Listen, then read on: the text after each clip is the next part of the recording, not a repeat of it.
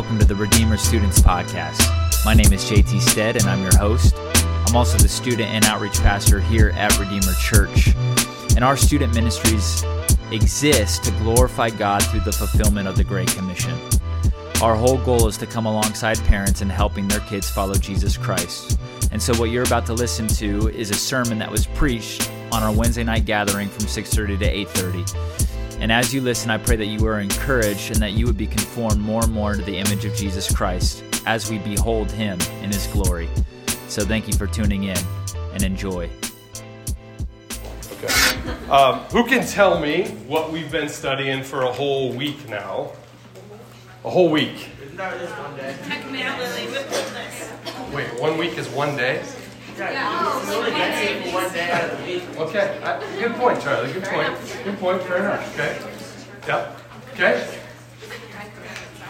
That's right. We started a series last week, one day, Charlie, on the Ten Commandments. Okay, on the Ten Commandments, and we're calling it the Rule of Life because it is God's guidebook, His rule book for how to live.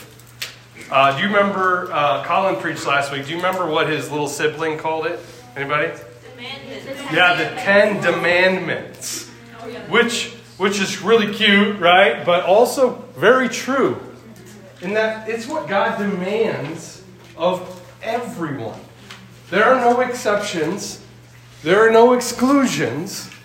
He demands this set of laws, these set of rules for everyone. And so it reveals who God is. It reveals his holiness and his character, his righteousness, his standard, how perfect he is, in that this is what he demands or he requires. But the Ten Commandments also reveal something about us. It's kind of like a baby crying. When a baby's crying, what are they communicating? They need something. The only mom in the whole room knew the answer. Way to go. Yeah. Okay? Yeah, they need something. And just like a baby screaming, until you can figure out what that need is and meet it, it is going to continue to scream. Just be prepared when you're a parent someday. It's a challenging thing to think they need something, but I can't figure out what it is, and until that need is met, it's it's everything's off, right? It's it's awful. But, but that's what the law does for us. It, it shows us that we have a great need. And until this need is solved, in a sense, we are crying. Because that need must be fulfilled, or we will await terrible punishment. Because a righteous God has said to us in His commandments what He requires. And when we read that list, I don't know about you, it's not long before I realize, uh oh, I'm in trouble. And to take it further, Jesus, even in the New Testament, makes the list wider. Because he says, if you think about these things, it's as if you committed these sins. So, these are God's rules of how to function with Him and how to live. And they can be split up four for how you function and associate with God, and six, the other six, how you function or associate with man. And so tonight we're going to talk about number one. Commandment number one. Anybody know what it is? Yeah. You have no other gods before me. We'll read it here in a second. Let's get there. Exodus chapter 20. Now, this is a message. Well, I'm just going to warn you right out front. This verse has eight words. I am not going to stay in this verse this whole sermon. Okay? So if you think you can open up to Exodus 20 and just sit there, I mean, you could choose to do that, that's fine. But we're going to be kind of all over the place tonight. So I hope you brought your turning pages fingers and you're ready to roll through some text. Because we need to see what does this mean. So Exodus chapter 20. Exodus chapter 20. We're going to read verses 1 through 3 again. And God spoke all of these words, saying, I am the Lord your God who brought you out of the land of Egypt, out of the house of slavery. And here's our main verse for tonight You shall have no other gods before me. You shall have no other gods before me. And so, what I want to see tonight is we're going to talk more about the who than the how. The Ten Commandments, you could break them down. Nine of them are about how. How you honor God, how you worship Him, how you follow Him with His law. But this first one specifically focuses on the who. Who we are worshiping. And what does that mean for our life? So I've broken down my message tonight in three letters. We're going to talk about W and an H and an O. Who. Okay? Hopefully that will help you remember what that means. But before we do, let's pray. And I want to do something I don't normally do. I'm going to read a passage of Scripture that is a prayer. Because I think David's prayer here in First Chronicles is way better than I could come up with. Okay, so let's pray. We're going to pray this verse together and then we'll jump into our text and, and message tonight. It says this Therefore, David blessed the Lord in the presence of all the assembly. And David said, Blessed are you, O Lord, the God of Israel, our Father, forever and ever. Yours, O Lord, is the greatness and the power and the glory and the victory and the majesty. For all that is in the heavens and in the earth is yours. Yours is the kingdom, O Lord, and you are exalted as head above all. Both riches and honor come from you, and you rule, you rule over all. In your hand are power and might, and in your hand it is to make great and to give strength to all. And now we thank you, our God, and praise your glorious name. Amen. So let's get to it. Our first point is this it starts with a W. Worship the one true God. Worship the one true God. Psalm 86 10 says this For you are great and do wondrous things. You alone are God. Teach me your way, O Lord, that I may walk in your truth. Unite my heart to fear your name. First thing we see in our verse in our text tonight is that we must worship the one true God. And we do this in three ways. Here's the first one by remembering. By remembering. If you look at Exodus chapter 20, verse 2, the verse right before our verse tonight, God says to his people, I am the Lord your God and then this very unique statement after it Who brought you out of the land of Egypt? Does anybody else think that's strange to you? Like they, the nation of Israel had just come through some of the most amazing things any human eye has ever seen. Think about it. All of the ten plagues. Can somebody name one? Okay, frogs everywhere, so much so that you could not step without squishing one under your feet. Is that just like an everyday thing? Eh, so there's frogs everywhere apparently. Big deal. No, that would blow your mind. What's another one? Darkness, okay? You kind of feel like that when the time changes. Maybe that, but no. Have you ever been to like a place in Alaska where it just is never light? I haven't, and I would die. If I don't have the sun, I'm done, right? On a cloudy day, I can barely get out of bed, right? To be totally dark all the time would be very, very hard. What's another one? Water to blood. Water to blood. Pretty nasty. Like they didn't have faucets, but let's just let's imagine, right? They got one of those uh, reverse osmosis systems, right? Cleans and filters beautiful water. They hit that little thing and like, like it is it is blood red. Like that is the noise you would make if blood came out of your faucet. Don't tell me it wouldn't be. I don't care how manly you are. Neil is making that noise. Right? And, and that's not to say of all the other things that they saw, like the Red Sea parting and them walking across not a pond, not a lake, a sea on dry ground. But, but then the Lord has to say, I am the Lord your God. And just in case you forgot who I am, who brought you out of Egypt. But that's what we do. We forget. God had just done all of these amazing things for them, and they had, maybe a lot of them, already forgotten it. And so, the f- first thing we need to learn is we need to remember who God is. Remember who He is. Psalm 77 11 says, I will remember the deeds of the Lord. Yes, I will remember your wonders of old. We're forgetful people. I work at home. I have to have coffee to function. I have coffee in the morning, and you can ask my kids this. I am not making this up. Almost every day, I go downstairs, I warm up my coffee because I forgot to drink it. I put it in the microwave. I do something. I say hi to my kids, whatever. Then I go back upstairs and I sit down and I work and I think, where's my coffee?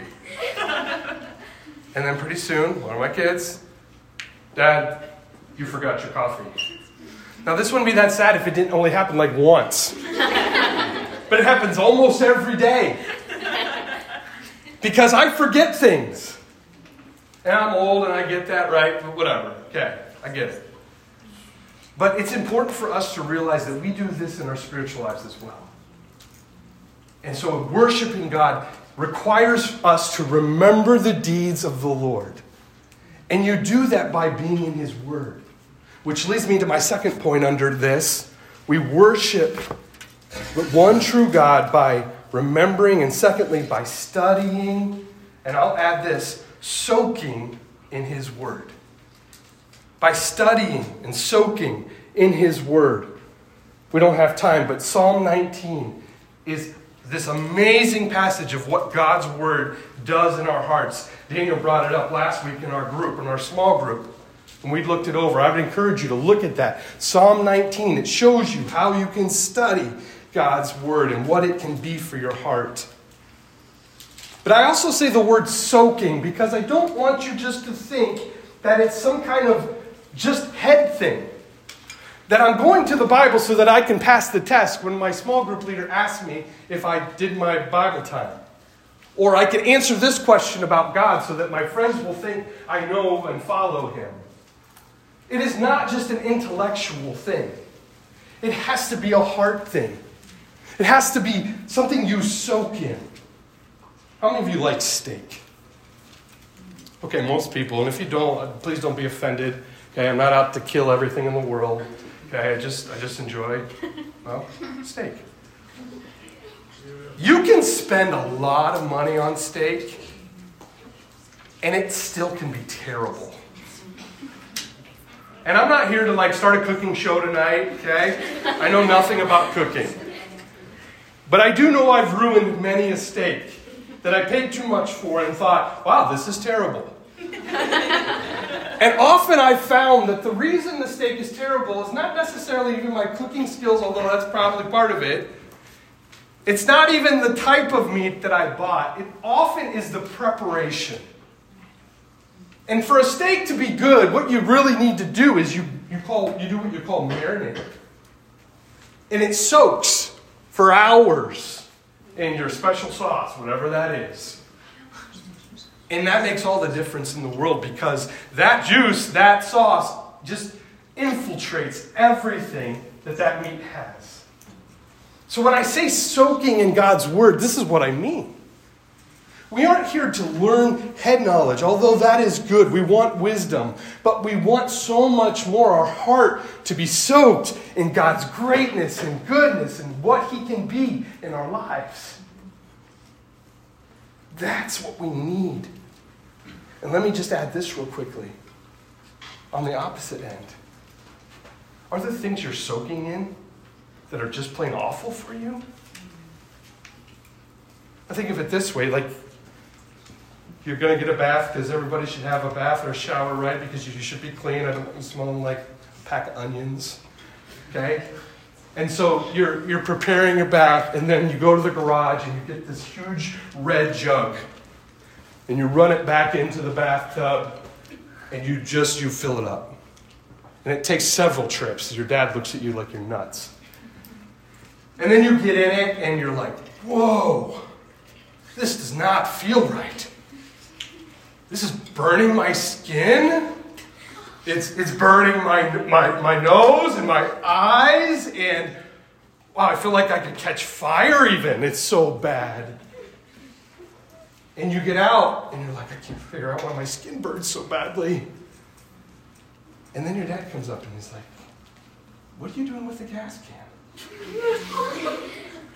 And you're like, Oh, I just thought I'd, I'd, I'd soak in. now, now, none of you would, I hope, ever think to do this because you know that sitting in something like that is, is kind of bad for you. Right? So don't try it. Eighth grade guys, don't try it. Especially since one of them lives in my house. Don't try it. It's a silly story, but it, it makes the point that sometimes I think we expose ourselves to things that we know are going to harm us, yet we sit in it. And we wonder why we're burning. So stop soaking in the things of the world. Start soaking in God's Word. We worship one true God by remembering, by studying and soaking, and thirdly, by living.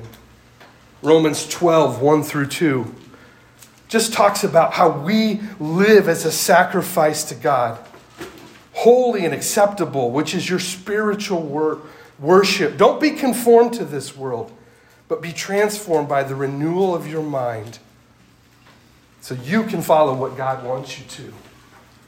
Worship to the one true God is by living your life as a sacrifice to Him. Asking yourself, when I do this, am I bringing glory to God? So that's the W. Worship the one true God. Here's the H. It's pretty obvious in the verse. Have nothing else. Have nothing else. You see, it says it right there. I am the Lord your God who brought you out of the land of Egypt, out of the house of slavery. You shall have no other gods. Now, this sounds kind of easy on the surface. You're like, of course, of course. I only have one God. Of course. But let's talk about that for a second. First, you have nothing else. But do you truly believe that God and God alone is who you worship? Or do you want to like create some kind of hybrid for yourself? You know what I mean by hybrid? Like not the car that drives and has battery and all that stuff. But it's a combination, right? Like we live in a hybrid society right now. Oh, I, I think I'll take some of that Jesus. Yep, yep. But I like this meditation stuff, so make me a little bit of Hindu and, uh, you know, this part over here about, you know, doing all of this good works. I think that will help me. So I'll add that. And we kind of create our own little God. But that's exactly what that is it's an idol. And I'm, I'm not going to get into that tonight because that I think is coming next week. But do you really have nothing else? Or are you making yourself your own version of what you think your God should be? That's not worshiping Him, that's not honoring to Him. Also, we have other things besides that. We sometimes have people in our lives. God says, don't have anything else but me. Yet sometimes we lean on people way more than we should. Maybe you, think, if I just was friends with that person, all my troubles would be better. And maybe even as you get older and you start to think about like relationships with the other gender, you think, man, if I just was in a relationship with him or her, everything would be so much better. I'm here to tell you that that's not how it works. Jesus, hey, Charlie, I'm not joking around, okay? I'm not joking around, okay? Thanks. So, here's the thing, guys don't run to people for what you think they can bring you. Really, it's even our family. Like, Jesus made some strong statements about our family. Do you know he said once that you need to hate your mother and father and follow me? Now, did Jesus really call us to hate our family? Like, don't go home tonight and say, hey, mom and dad, uh, the guy at church says I gotta hate you, so see ya. No. But what was Jesus' point that he was making? Don't rely on anything but me. I am your true source of everything you need. So don't look to people to be your functional Savior. Another thing that we need to watch for is stuff things. God says, don't have anything else, and that includes things. Matthew 6, 19 through 21 says this Do not lay up for yourselves treasures on earth, where moth and, du- and rust destroy, where thieves break in and steal, but lay up for yourselves treasures in heaven, where neither moth nor rust destroys, and where thieves do not break in and steal. For where your treasure is, there your heart will be also. Can I just ask you this? What are you treasuring?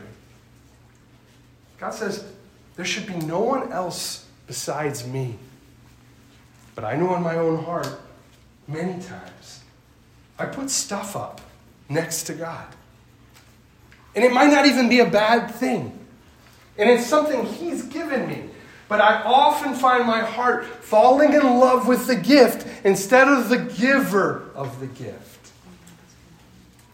And we need to look to God and Him alone for His good gifts. He is the giver of all good things. And then lastly, have nothing else, even in your feelings. In your feelings. This one hits home to me. I, I think you could call me a roller coaster type of person. Like, I wish I was a steady Eddie, but I'm not Eddie, and I'm even less steady. Like, I, I'm, I'm a fun person to be around when things are going well and I'm feeling good about life and I'm following after God, and it's, it's exciting, it's fun, it's good. But, but when, it, when I'm not there, when my heart is struggling, like, don't come over. Because I, I just, I get upset. I get down. Things are hard.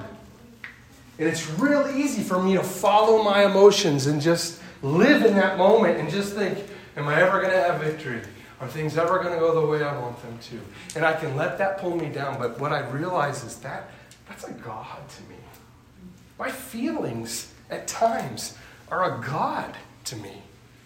I let everything get influenced by how I feel at times. And if I had to guess, that would be true of a lot of people in this room. Junior high is not an easy time of life. There is a lot of feelings that you will feel. And I'm here to tell you that you, you know, I'm here to tell you that you can't just let your feelings run you. The New Testament talks about how people lived for their belly. Their God is their belly. And it was talking about food and different things like that, but I really think it related a lot to how they let their feelings run what they wanted. Yeah, if I feel like it, I'm going to do it. But that is so opposite of what God has called us to. So we want to worship the one true God. We want to have nothing else. And here's the last point only in Jesus. Only in Jesus. You see, it's only in Jesus that we can do any of this stuff we've talked about. Turn with me real quickly to Romans. Romans 5.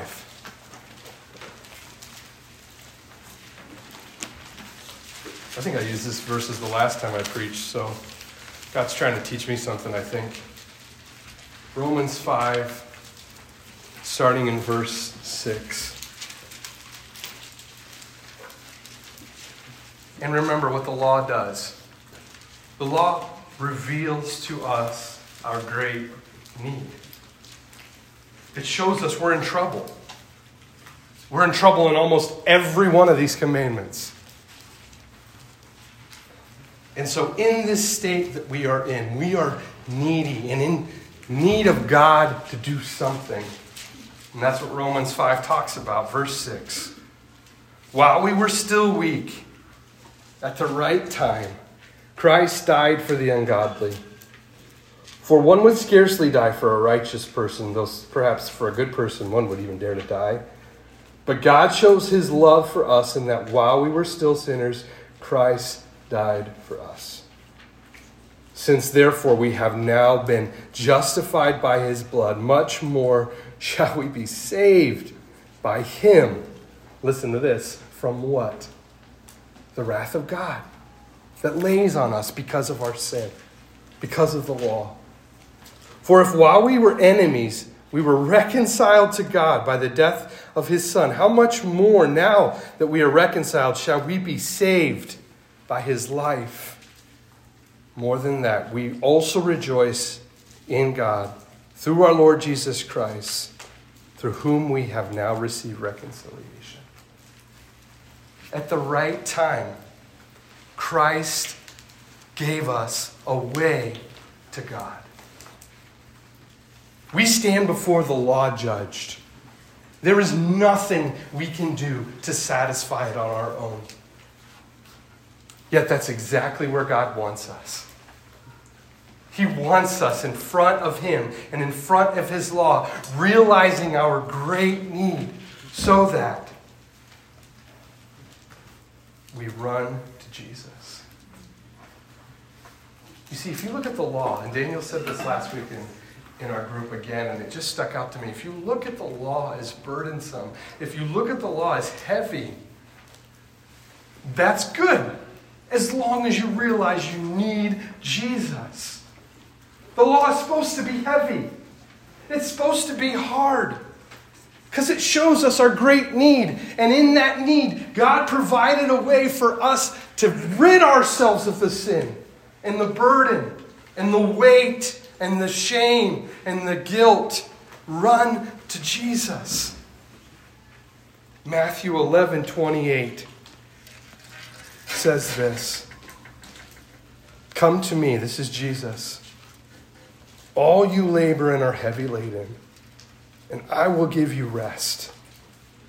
Take my yoke upon you and learn from me, for I am gentle and lowly in heart, and you will find rest for your souls. For my yoke is easy and my burden is light. Okay, is Jesus cooking eggs? What's the yoke? I've always wondered, like, what? Jesus like doing breakfast? The yoke? Over easy, please. No, that's not it, right? And I'm not joking about a really serious text. I just want you to understand what yoke means, right? Like we could read that verse and be like, oh, that was great. What does yoke mean? I got no idea. that's not helping you. Do anybody know what a yoke is besides the egg one? Yeah. Is it like a piece of metal that ties two cattle together? Yeah. Piece of metal that holds cattle together. And, and what does it then make one of the cattle do? Follow the other, work together. And so this is still isn't helping. You're telling me a big piece of metal. It's not eggs, but it's a big piece of metal, and Jesus says this is light. What? Not still helpful. Okay, let me see if I can help you even more. Jesus is saying, when you submit yourself to me, when you come to me, and take on what I have, my yoke is light because I've already done the work. I've already done everything required of the law. There is nothing left for you to do but for you just to walk with me side by side. Because I've done what Jesus what God has required. I lived the law perfectly.